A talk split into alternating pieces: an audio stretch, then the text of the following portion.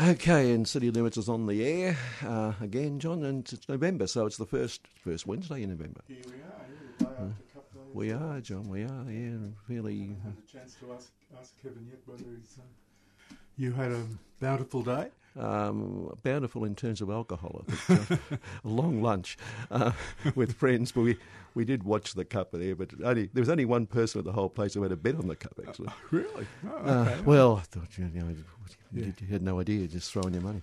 Um, anyway, that's that, and he he won. It was good, and it was a bloke who owed me money, so he actually paid me back. So I sort of Wow. won. Oh, I? I you did win. won. That's- yeah, oh, yeah, that's- yeah, yeah. Considering what I know about your friends, Kevin, that's pretty good.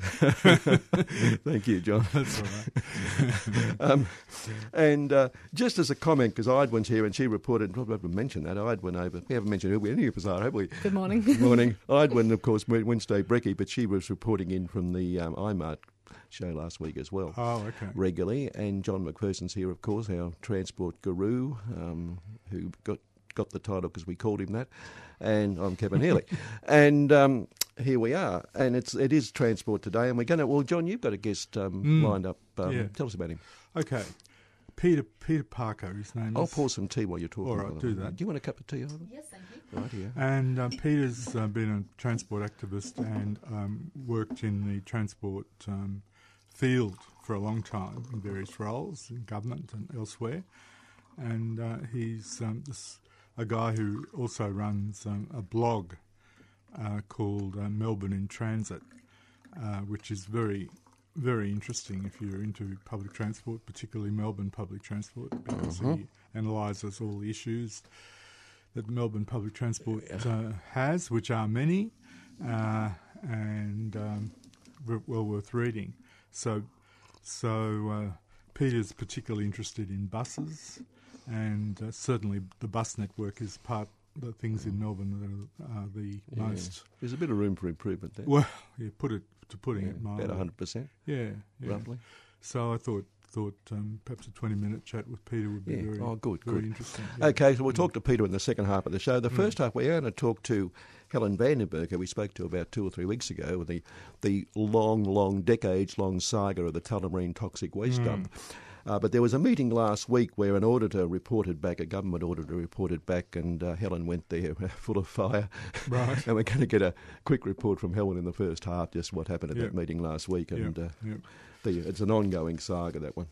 Uh, but I just thought I'd plenty, mention. plenty of other uh, Yeah, environmental sagas as well. Really. well, the Herald Sun, um, last week it gave a very good coverage, I thought, of the IMARC uh, show. right. Um, very, very balanced.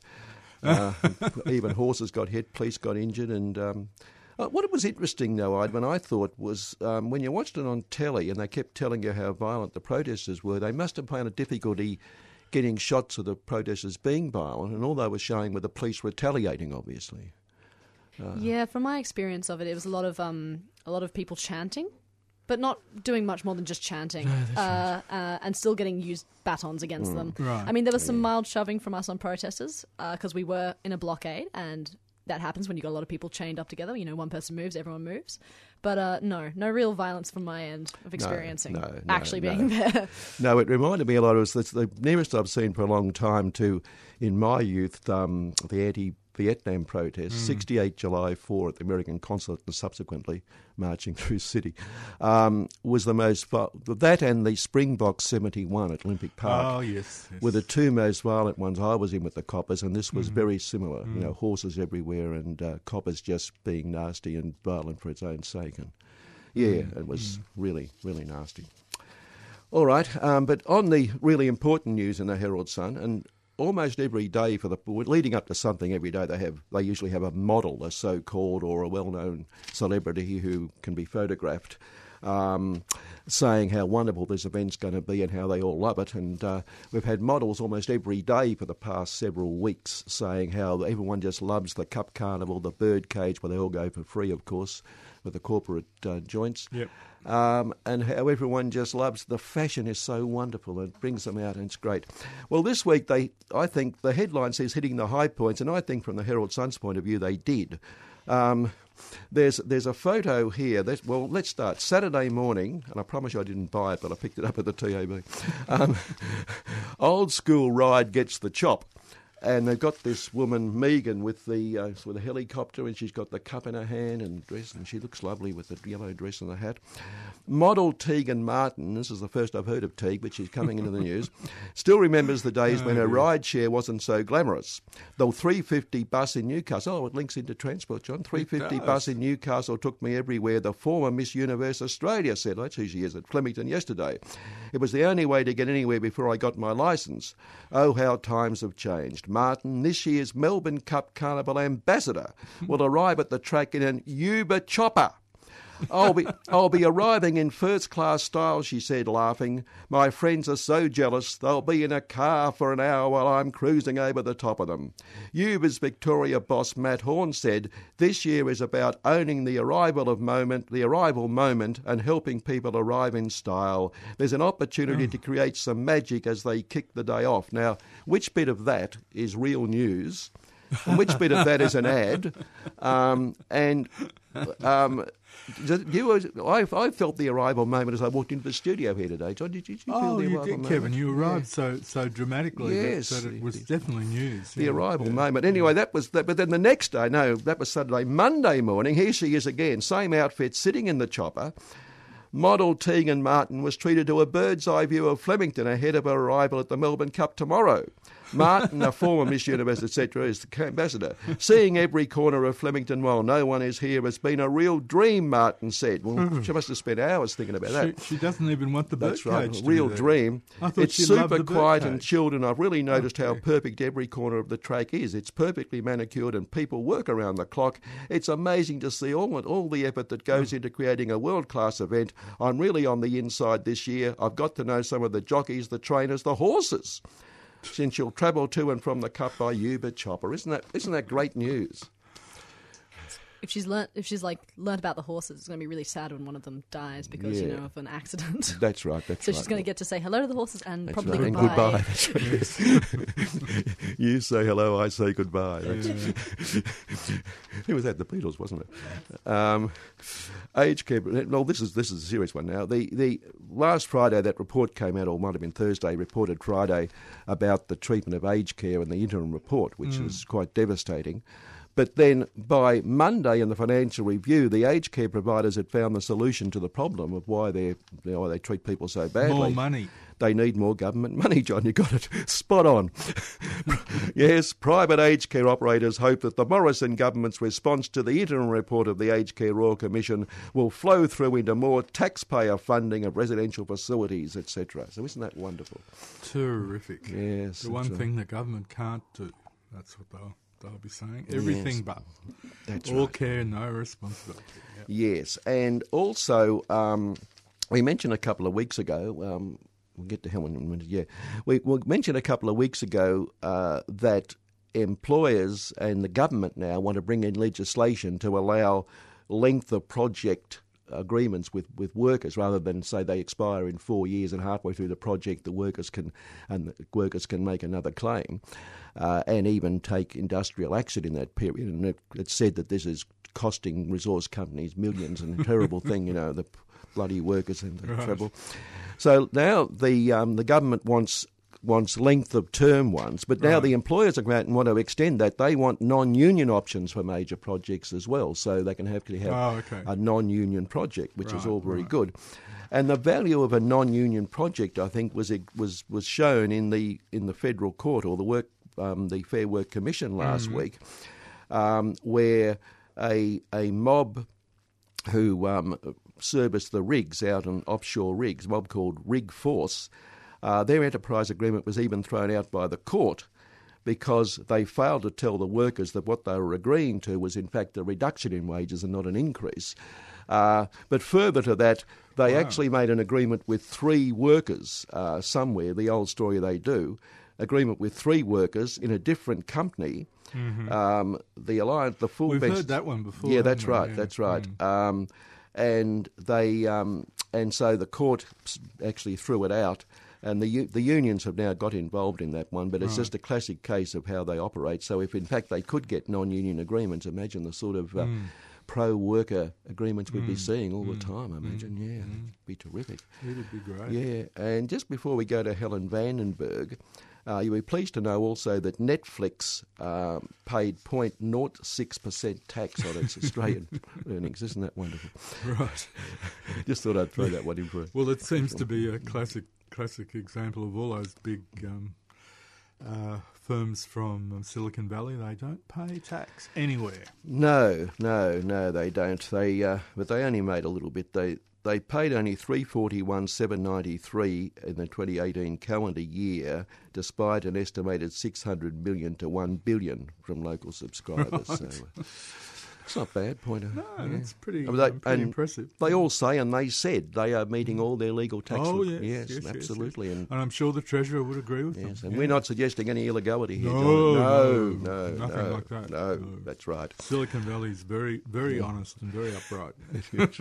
yeah, let's get. Speaking of honest and upright, let's get one who really is Helen Yes, Vandenberg. yes, Get her she on the line. carries, uh, she carries the true cross. That's that right. one. We chucking to a song? Um, whatever. Yeah, cut to something. We Yeah, okay. Yeah. We've got Nameless Faceless by Courtney Barnett. Enjoy.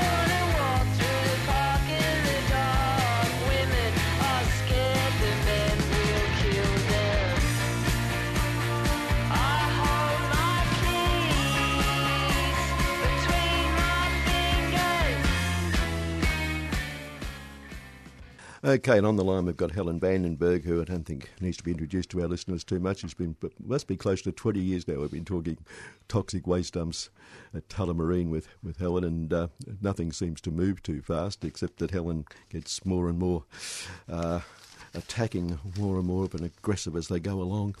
And um, Helen, last when last week we spoke to you a couple of weeks ago, but following that there was a meeting where there was an auditor's report. Can you tell us about it? And that was last Thursday, I think, or whatever day it was last week. Yeah, it was Halloween. Um, The um, the auditor not only writes a clear report, he gives an, an, an he gave a very Just a bit of background. Who appointed the auditor and where from, etc. Just that background. The auditor is actually employed by GHD, but they get their Who is? certification from the EPA, right. GHD being, then- sorry. GHD being.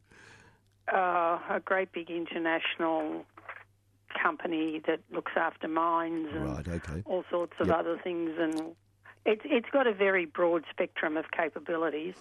Um, they did in the 2007 secondary risk assessment. They did an excellent report on the chemical composition of LNAPL, um, and uh, so anyhow, the auditor gets his independence certification from EPA. He's appointed by the company. He- um, oh, sorry. Um, that's my other phone going. Yoss, can you take that out of the room, please? Ta. Um, the EPA is calling me. Anyhow, um, the, that, that's on another matter. The sorry about that. uh, then he comes in and he checks all the testing that's been done by other companies, sees if the people who carried it out were credentialed to do it, that it was carried out correctly. One of his findings was that they were taking their readings in the wrong climatic conditions, which makes the results useless. Um, he, he has to just check. It's a peer review of the other consultants' works, basically, and then he makes recommendations as to its adequacy, any changes that might need to occur, and what the risk associated with the site is. Basically, he said he raised the level of risk from low to medium because there wasn't any data, and under the precautionary principle, therefore, he would have to do that. And I, we, we kind of thought that's fair and reasonable because we've been saying for a long time, you know, when, uh, we've had instances in the past where with missing data, people have still drawn conclusions. So, given that there is an extensive period where Cleanaway failed to conduct monitoring, failed to notify the EPA, obviously had damaged well heads where you had excessive amounts of methane and carbon dioxide coming out. Um, didn't report that to the EPA either. He picked up on all of that, and then the EPA was apparently notified in September 2018. They issued a PAN, which is a pollution abatement. They're just telling Cleanaway to fix up a certain amount of those things within a month or else. Cleanaway then came up with their plan for doing everything, and the auditors still been hanging around for a while to make sure things were going right. So he basically said that because they haven't managed this audit at all well, he recommended that they have another audit next year and the year after till they get into the, the habit of monitoring. He also gave them detailed ideas on how to get an Excel sheet up and how to record things. That it made Cleanaway look pathetic, uh, incompetent, and um, indifferent to its responsibilities. And uh, and the EPA actually said at the meeting they regarded their non-compliance as breaches of their PAN. So I'm assuming that means they'll eventually get around to finding them. However, what is still alarming to the community is that EPA, EPA is adamant that they didn't know anything till September 2018. That then raises the question why wasn't the community notified by either Cleanaway or EPA? Because there was a community meeting in the October of 2018 where we could have been told these problems and no one was. Anyhow, it. Um, I wanted to know. Uh, the auditor also made a remark in his um, audit. Uh, I'm pretty sure I'm right on this.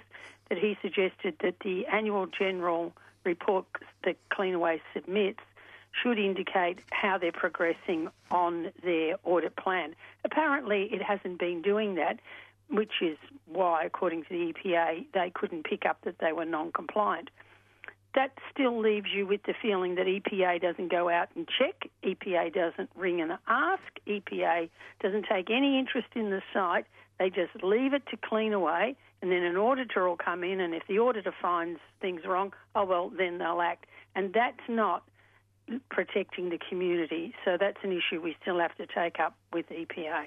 You mentioned indifference there of Cleanaway. Um, surely, um, we've talked about this so many times over the years, but surely, in terms of indifference, their real role ought to be to clean the whole place up completely, shouldn't it? Well, they're under the current EPA Act. They have to make they have to clean it up to the maximum extent achievable. In other words, in insofar as what modern technology will allow you to do that. The issue with Or isn't, or is isn't, too, a- isn't too costly to them? One assumes as well. That could come into Oh it. well, absolutely. Because I mean, where there's really serious groundwater pollution, you suck it up, clean it, and then you put it back in the aquifer. So that's a pretty expensive process. Clearly, Cleanaway do not want to suck up the LNAPL. They're doing everything they can to mount an argument, an argument which EPA is currently still swallowing. That oh, look, it's not moving much. We know it's under mound one or two. What is actually happening to this mound of toxic oil that's floating on top of the water is that it's volatilizing, going into gas, and then some of it will be. And where there are preferential pathways of escaping, which were proven to exist back in 2007, that's how it'll escape. It also dissolves into the water. So, what the EPA and Cleanaway are currently relying on are that some of it will go into gas and get caught in the gas extraction system, some will just be fugitive gases escaping in a variety of places, and the rest will dissolve into the groundwater and gradually, eke- you know, get its way out to Port Phillip Bay. Um, there is some theory that it will only st- go so many kilometres off site and then it won't go any further. This is just um, unacceptable to the community. There is technology that exists whereby you can suck that LNAPL up, and as the community has often said, we would prefer that. We don't care how long it takes. It's better to bring it up and then destroy it rather than have it leaking into the environment for the next hundred years or so. So, so where do we go? However, from, yeah, the right. expense Yeah, sorry. the expen- I mean, while people think it's a low risk, they're happy to live with it. The point is, the risk has gone up to medium. The other, uh, because of the lack of data. And he's saying that when they've got the consistent data like they used to be able to collect, it will probably go back to low. Whereas Yoss asked the question in the meeting, what happens if that adjoining 500 metres buffer land gets built on? He said, oh, that takes the risk back to medium. Now, Cleanaway are trying to sell that buffer land. They always are. So, in other words, um, they will, and that would put buildings within 33 metres of the edge of the waste cell. So, And, how uh, could that possibly be good planning? How could any planning minister allow that to happen? How could any council agree that it is good to develop that buffer land? As usual, take all that as rhetorical. Um, but um, Yoss, by the way, being the person who just took the phone out of the room, mentioned Yoss. Uh, but um, that gas you talked about, I mean, that's if that's coming out, then it's clearly getting into the atmosphere locally. And we have talked before about the incidences of cancers around that site. Yeah, well, we used to have 74, then it went to 144. It's now over 200.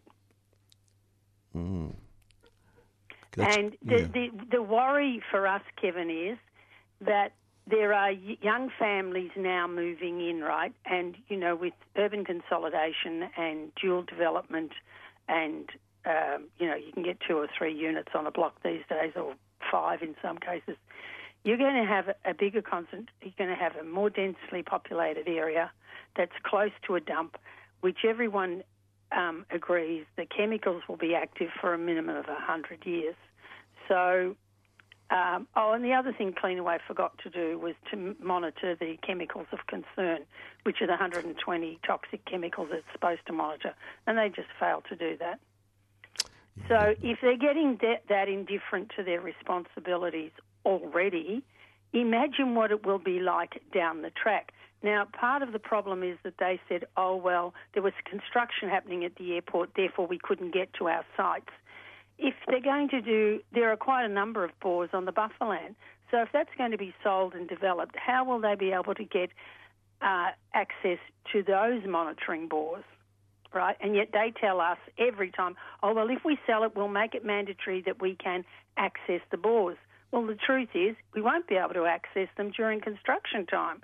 So, and these are the bores closest to the homes, and that's part of the way that the um, the escape paths are known to exist, the preferential pathways. We've Only got about a minute left, Helen, but just summing up here, where do we go from here then?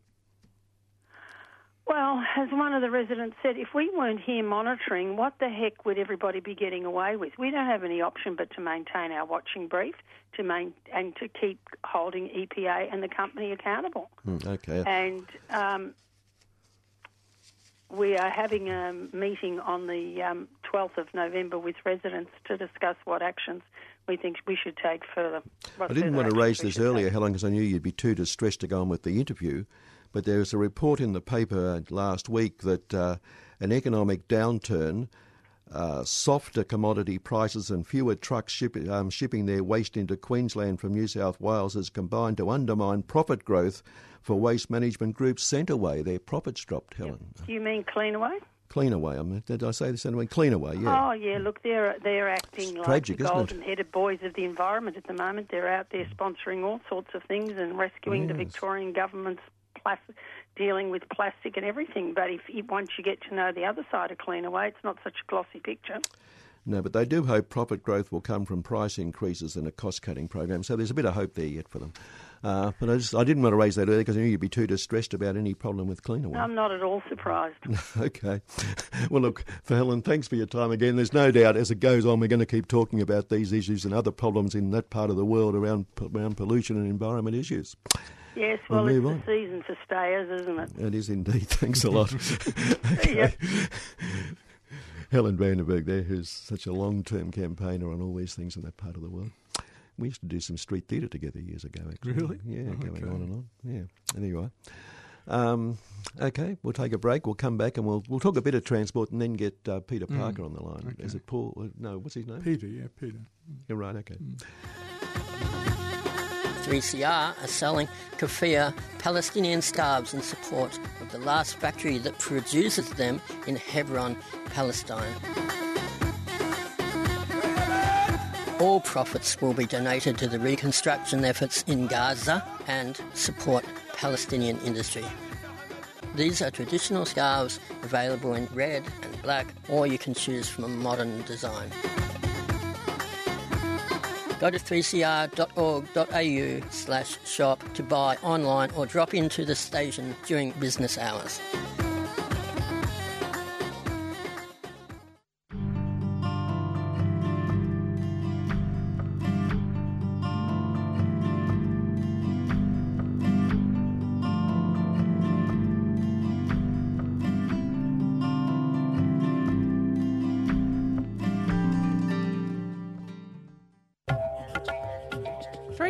Is a community radio licence holder. What you hear on community radio is governed by the Community Radio Codes of Practice. The Codes of Practice cover matters relating to program content, including local content, news, current affairs, Australian music, programs for children, and the responsibilities associated with broadcasting by and for the community. They also cover aspects such as community access and participation in the operation of this station. Copies of the code are available from the 3CR website. Go to 3cr.org.au forward slash who we are.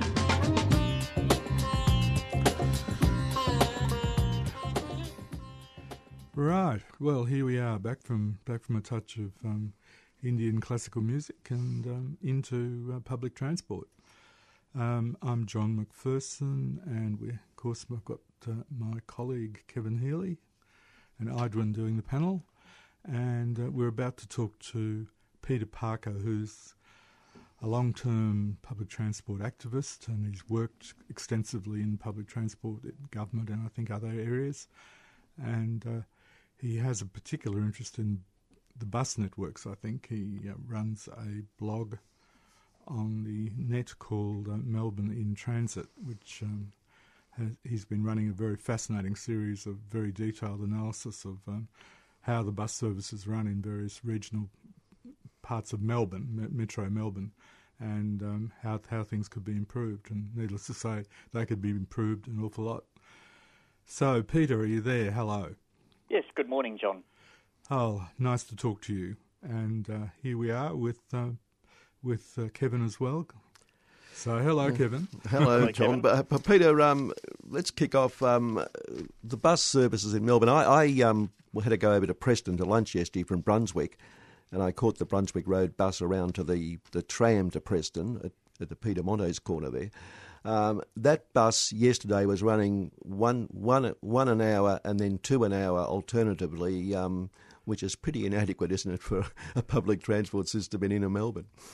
Yeah, that, that's right. Um, one of the interesting things, of course, yesterday being a public holiday, they haven't quite worked out how the buses should run. Most routes would run a Saturday timetable, but you've got some routes that run on Saturdays but not public holidays. You've got some routes that finish at uh, about noon on Saturday because uh, being a public holiday, a Saturday timetable runs. So a lot of the times the bus timetables don't reflect current travel needs. A lot of them were done reflect the shopping patterns of say the 1950s, 1960s, a lot reflect very severe service cuts that were made in about 1990-91 under John Cain, Joan Kirner.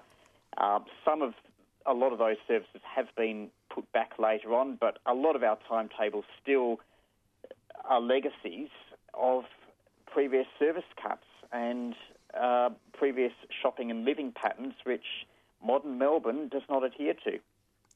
So what what is the problem that no no agencies seem to be able to take a deep breath and try and reanalyze what's needed and and change what's provided? It seems to be almost impossible for these things to be um, improved again or or reanal- you know reanalyzed and reinstated at a sensible level.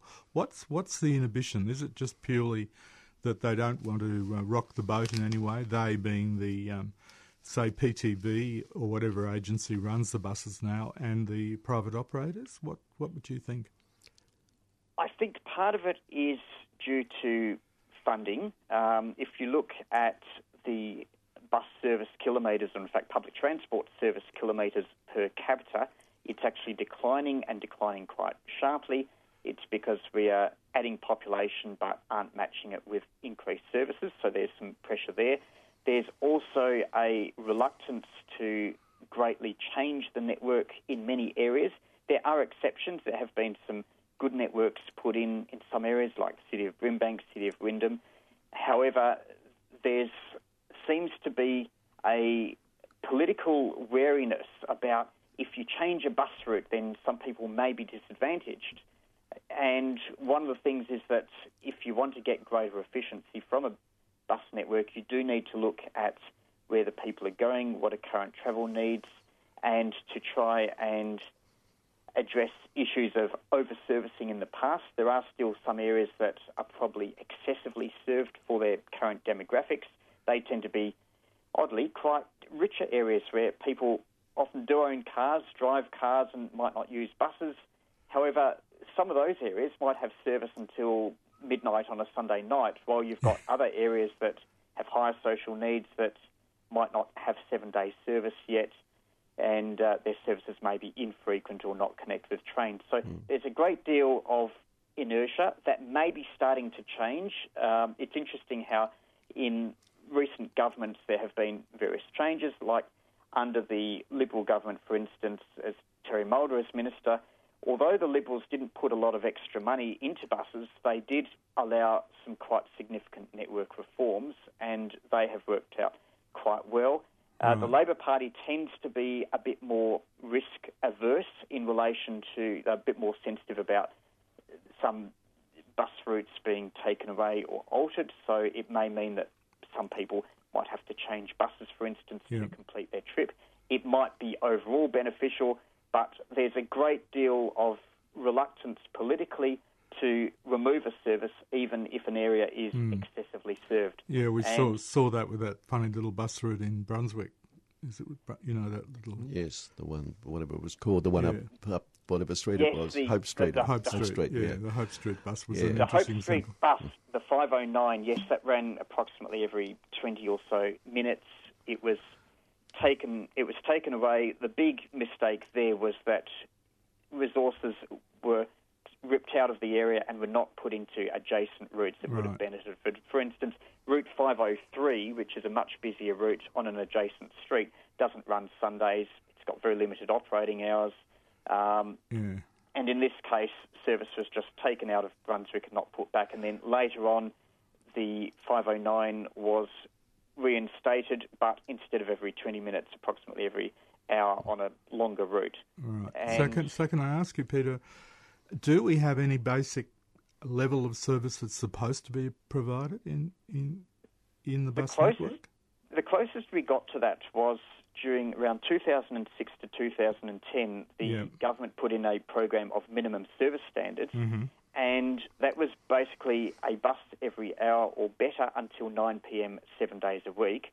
A lot of bus routes did get upgraded to that level of service. Um, it might not seem a very high level of service, but it was far better than Yeah. what existed before. Uh, however, there's probably still maybe 50 or 60 bus routes that don't even have that minimum level of service, including in densely populated areas like Even in Brunswick, you've got routes like the 503, 506 that don't run Sundays, even though there's clearly demand for them. There's routes like 800, a main road route um, that goes past the Premier's office up Dandenong Road into Chadstone. That's Yeah. very well used on at the times that it runs on weekdays, but it only runs every two hours on Sunday afternoons and not at all on Sunday. And, is that, was a feeder bus to Chadstone, I think? Is that right? that is a major main road bus to Chadstone, whose busiest retail times are Sundays and Sundays. Yet the main road route up Dandenong Road doesn't run that time. It did actually used to. If you look at the timetables from 1988, Right. it did, but it was a victim of service cuts in 1990-91 and was never put back. Well, it, it Hmm. yeah. Well, just from you know from what you've said, which is you know it's it's pretty shattering, really, that that we seem to have such a hodgepodge and uh, how to how to get move forward from here. I mean, I know I'm jumping jumping ahead to what do we do next, but uh, Hmm.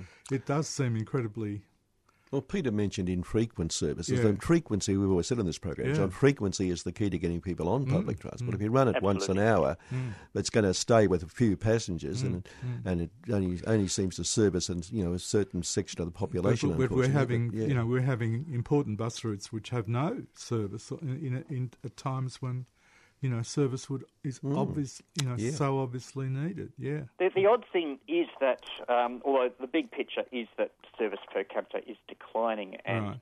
if we want to get people on buses, then we need to sort that out.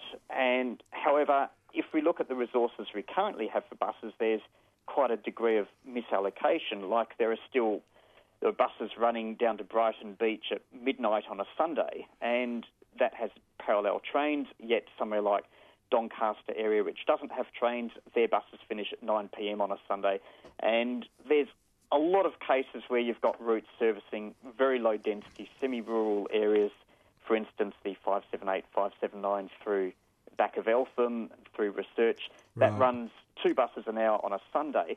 Yet you have the 900 smart bus, which runs from Chadstone, uh, runs from Caulfield through Chadstone out to Rowville. That was the substitute for the uh, Rowville train line. That also runs two buses an hour. Yet it has vastly higher patronage and Yeah. definitely higher demand and higher social need. So we, yeah. So, so it's it's just reinforcing the message that that the um, that that there seems to be no no attempt made to um, even rationalise the service levels. Uh, Um, as a network, right, I would say yes. Probably about 70% of the Melbourne bus network reflects Right. historical legacies, like you've got cases of buses every 23 minutes at around Greensborough trying to connect with trains every 20 minutes, which of course they can't. Um, be- however, we should mention there have been good examples of network reform. For instance, um, the city of Wyndham, when Regional Rail Link came in in 2015, it also got a new bus network, and that has been very successful. It's a two-tier network, so you've got the main routes are every 20 minutes, um, seven days a week on the main roads, and they connect in with the trains, which are also every 20 minutes. And then in between those, you've got neighbourhood routes every 40 minutes, and they have constant operating hours. They're all seven-day service, and you don't have oddities like what we had yesterday with different public holiday patterns on different routes. So it is possible to reinvent a bus network based on simple, uh, direct routes with uniform timetables that connect with trains. But there seems to be a reluctance to do so in many areas. Yeah, now, could I ask? there we go. Sorry, I was just going to ask about that Wyndham network. Now, does that actually manage to um, connect with the um, the the, uh, v, uh, the sorry the V line trains that are operating as as a suburban service to Wyndham Vale and Tarneit? Does that does that all manage to coordinate? Is that Uh, yes, yes, they do. Um, it's sometimes difficult because you've got some bus routes that, in fact, most of the bus routes run between one station on the yes? Werribee line and one on the Geelong line, but the frequencies are generally harmonised. One of the issues there is that the Geelong line only runs every 40 minutes on a weekend, and if you've got buses every 20 minutes, which a couple Right. of the routes run, then every second bus Yep. won't meet a train. Um, but yeah, generally in, there's been an attempt to provide connections, and if you look at areas where there are connections provided well, such as in the Point Cook area, there's um, huge success in the numbers of people that take buses to Williams Landing Station versus those who who, who drive and, and park. You were saying Um, that about 50% of the um, patronage at Williams Landing arrives by bus, is that right? I- I'm not sure if it's quite as high as 50%. Right, I- but it, might high. be 35 or 40, but Okay, it's a yeah. similar number to the number of people that drive cars and park at Williams Landing. Right. And that has resulted in a fairly recent upgrade so that Route 495 runs Uh-huh. every 10 minutes. Does that bus, Peter, they get caught up in those massive traffic jams in that part of the world at, at peak times?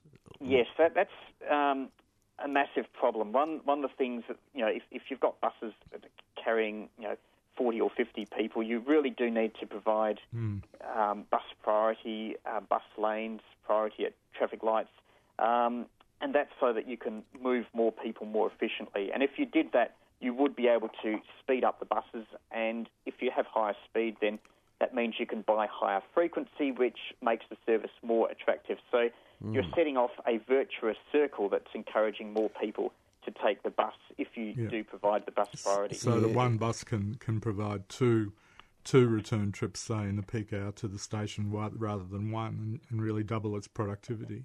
I'm things not like sure. that. It wouldn't um, be that good, probably, but that, that'd be the direction you'd move in. Correct, and that's another aspect is the design of bus routes. Like Yeah. not so much Williams Landing, but if you look at Tarneit and Hoppers Crossing, the bus routes there go from one station on the Geelong line down to one station on the uh, Werribee line, which means that buses in both directions are carrying peak loadings of passengers to stations on different lines. So it's a very efficient network. Yeah. You yeah. mentioned um, Tarneit and the connective, connectivity there, but a friend of mine who goes out once a week to treat a patient, he's a masseur and he goes out on public transport, tells me that they, they're very rarely on time, and that's a real problem. It is. Um, there's issues with bus priority, access to Tarneit Station, other uh, traffic.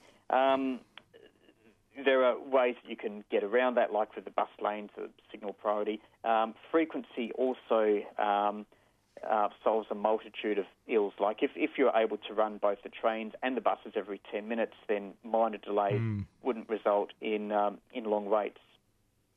Yeah, that is really the trick, isn't it? If you can get the frequency up on, on both your modes, bus and train, you you have a chance then to, uh, you know, the as you say, the uh, the interchange won't blow out to some ridiculous level if, if one or other mode's running a bit late.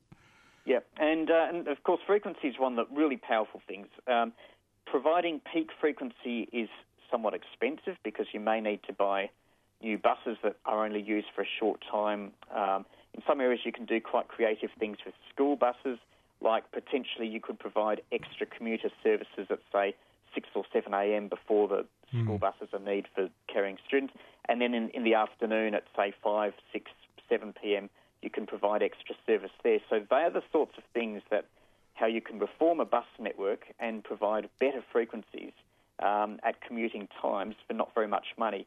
Um, you can also run some of those buses on weekends because you know shopping centres very busy on weekends. Yet most of the buses are sitting around idle in depots, um, not being used when they should be in revenue service. Um, the smart buses, for instance, they run every 15 minutes uh, Monday to Friday. Most of them drop to every half hour on weekend. Um, even though on some routes they're actually more productive in terms of passenger boardings per bus hour on a weekend than on a, on a weekday, and that, that's telling us that um, there's been a real underservicing of popular routes on weekends. Yeah, the, the Sky Rail network, is, which is increasing um, despite the attempts of the Herald Sun, um, we've argued that with that open land that, that you know the land that opens up under them, there's ample scope there for having modal interchanges where bus services could come in and, and link up with trains and, and improve the frequency and timetabling. Has that has that been exploited at all by the system? Um, it's been somewhat disappointing because one of the benefits of um, the grade separation program has been to um, instead of vehicles, because you know bus routes also use a lot of the roads that were held up by Mm, boom gates. Yeah.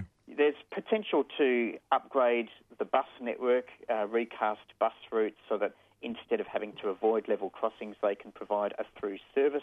That's partially done with the orbital smart buses, but there's room to do a lot more of that. Like there are some routes in, say, there's a route 704 east of Clayton along Centre Road that just stops in a dead end. And if you look at the history of that dead end, it was like an old Volkswagen factory or something like that. And uh, yeah, if you go a few 60s, kilo- yeah. if you go a few kilometres further, there's places that the bus could link into and intersect with other routes.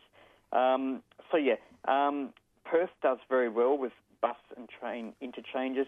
Uh, we haven't always done so well. Um, there are some places we have done, like Nunawading is, is quite a good interchange between bus and train, in which you can go from a, a bus, um, you just go down the steps under the road and catch a train. Whereas somewhere like Springvale is an example of an opportunity lost, where you still have to cross Springvale Road to go from the bus on in one direction to the platform. So bus train interchange is something that a good grade separation program, including SkyRail, can really facilitate.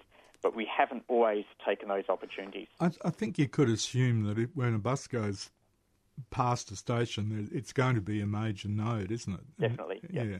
But so, so this idea that you, you wouldn't try and improve, you you know, improve the, the arrangements, mm. and of course there's a there's a, there are ways to improve things without making them perfect, but they're still moving in a better direction. But also, if there's a road between the Yeah. two, Mm. that cr- increases danger for pedestrians. Yeah. Because particularly with an infrequent service, people are going to try and Well, well, rush that- across. Well, I think that's a ma- that is quite a major problem. People Yeah. get desperate.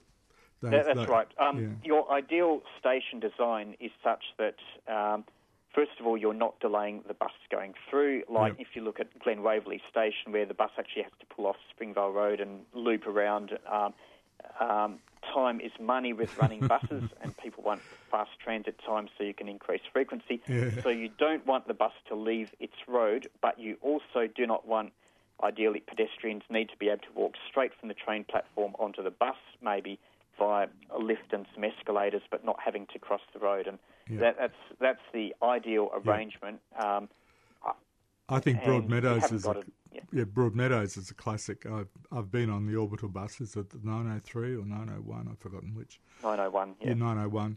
Um, it does this double loop around Broadmeadows Hmm. in the, in the process of going through, and it's not not at all clear to me what that's all about. But it means you spend, I think, it might be close to 15 minutes getting Yeah. nowhere in, in Because that, Broadmeadows. that's the thing is with buses is that frequency is freedom. You want as much frequency as possible. Yeah. But frequency also costs money. It costs drivers and buses, and therefore to get frequency, you need efficient routes. Yeah. That means as straight as possible, as direct as possible, with as few deviations as possible. Um, and a lot of that flows into bus network reform. Like we already we have routes that duplicate one another in areas where there aren't very many passengers. Um, for instance, there are um, um, especially in areas like Greensborough, Eltham, parts of Templestowe, you've got multiple bus routes running along the same corridor. There isn't the passenger numbers, yet Yeah. if you were able to reform the network, you would be able to free up the bus hours to run frequent service where it would get higher patronage. So and how, that's, how that's do one we of the powers of reform. how do we get at the um, well? It's both the bureaucrats and the politicians, and convince them. I suppose also the uh, operators too. Well, I was going to I ask. think Can, it's- I, it- Peter, it- just come in here because I was going to mention as well, and adding to what John just said, these bus companies get billions of dollars of public money to run the services. So, should not the public have much more say in how they run and how they operate?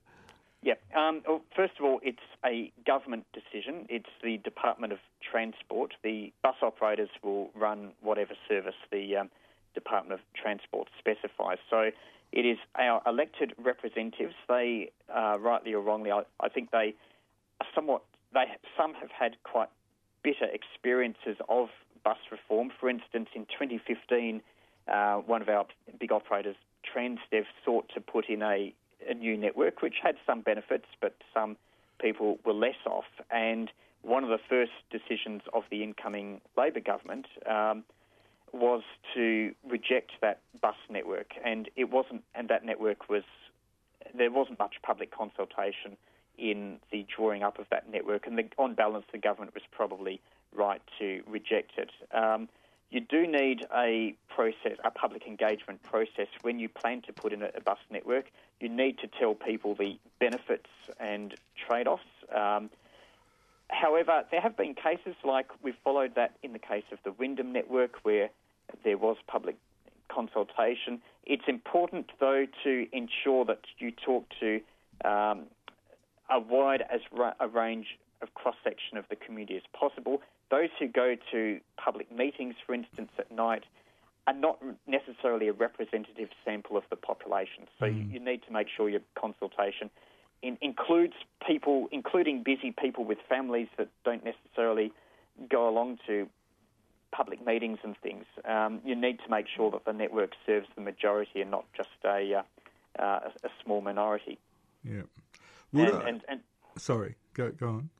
um, and, and that's where the design of your public consultation and engagement is absolutely critical. Um, in the case of Wyndham, there are different options like the online surveys Yeah. as well as um, meetings. So But that was that was overall- that, that was pretty reasonable consultation in your view. The I, I think it was. Um, there are The probably still. Yeah. gaps. Like there are some passenger groups that are quite hard to reach, like those who whose second language is English, and others who may be bus, high bus users. Um, but overall, I think the important an important thing is if you look at what a new bus network can do, it can greatly increase the mobility of people. It can bring coverage to new areas. It can increase frequency and connectivity if it's done well. So overall, more people would benefit from a revised bus network than keeping the status quo. And that's an important message I think we need to sell to politicians. Um, we're a growing city. Buses are the nearest form of public transport to most people in, in Melbourne. Um, and it's high time that we had a reformed bus network. Um, currently, it's carrying about 120 million people per year. It should be doing a lot better. It should be carrying something like 200 million people per year. It's uh, it's quite paradoxical that our tram network is far smaller than our bus network, yet it carries many more people despite it serving much fewer suburbs. So, uh, yeah, um, I think there's huge potential for buses in what we can uh, what it can do. It can go to the major shopping centres, the major universities. They don't necessarily all have trains and trams, No. and with direct routes along main roads, then people will start to use them as an alternative to driving. It was a great policy speech to finish up on, I thought. No, yes. that was a great overview, Peter. Thank Peter, you. thank you very much. Yeah. So thank thank you, Peter Parker. A pleasure. And uh, by the way, just a just a quick question. Your blog is called Melbourne in Transit. Is that right? Um, a slight correction there. Melbourne on transit. On Transit. I do beg your pardon. Yes, so Melbourne on transit.blogspot.com. Okay. Let's well, hope they get on it. well, well recommended. I think if you're interested in the area at all. Yeah. Okay, and Thank thank, you, Peter. thank you, Peter. That's the show today, John. I, I did want to, um, I did want to talk to you, but we won't, won't have time today. Now, maybe next month. About there's been a lot of news recently about the um, tunnel or no tunnel in Airport Link. Yeah, Um, yeah. I can, and, I can um, just very briefly give yeah, a couple of right. sentences. Yeah. Two sentences. Well, well, okay. for for a fast for a fast route to the airport via Sunshine, at least some of the route between the city and Sunshine will have to be a tunnel, to because there's no there won't be enough capacity on the present rail lines. But if you dig a tunnel, that tunnel could carry airport trains, but it could also carry fast trains from Geelong, Ballarat, and Bendigo. So it may well be quite quite a useful useful tunnel if they if they really in need want to speed up those regional services. The place to speed them up, paradoxically, is where they currently run more slowly through the city. That's the, that's where they really need to speed up. Yeah, right here. The one other worrying factor, we're in one sentence Mm. this time, um, the air, the air, airport owner itself, which has a total Yes. monopoly out there, has now put in a bid Yes. to actually build and own, or not to not build totally. It wants to put some money into it and then own totally the new airport link. Now well- that would be a disaster, wouldn't it? I think it would. Yeah, they they want to run a um, a very top top end service that'll suit um, business travellers and posh travellers of all kinds, and won't necessarily suit ordinary travellers or workers in the in the um, airport who would get some benefit from a decent train Yeah, to the airport. yeah. Yeah. Maybe more on that next month. yeah, sure. Which is our last one for the year, John, isn't it? Wow. Um, okay, it's now says nine fifty-seven. We've got about three minutes, but well, Joe's going to come in. So um, unless you had something else you wanted to say, briefly. Uh, yeah, No, obviously not. Say a little more about the about the uh, airport. The airport railing is is a fascinating project, and it's um, we should get whatever benefits we can out of a tunnel, you know, because that will be expensive. But Yeah. we are going to need more more capacity. But it would benefit more than just that link. It would benefit yes, other other yes, lines. Yeah. Yes, yes. All right, more on that next month. Okay, thanks. Hey, thanks to Idwin, John. you, you're the guest today. Thank you for doing a wonderful job. Thank you, Idwin, for stepping in and looking after us. It's No been problem. great. Okay, next week um, it's energy, and we're going to be talking. Um, we're going to be talking to um, a, a person up in the Hunter Valley about the effect of. That's one interview we're going to have next week about the impact of coal mining on communities in the Hunter Valley. So that's one item next week.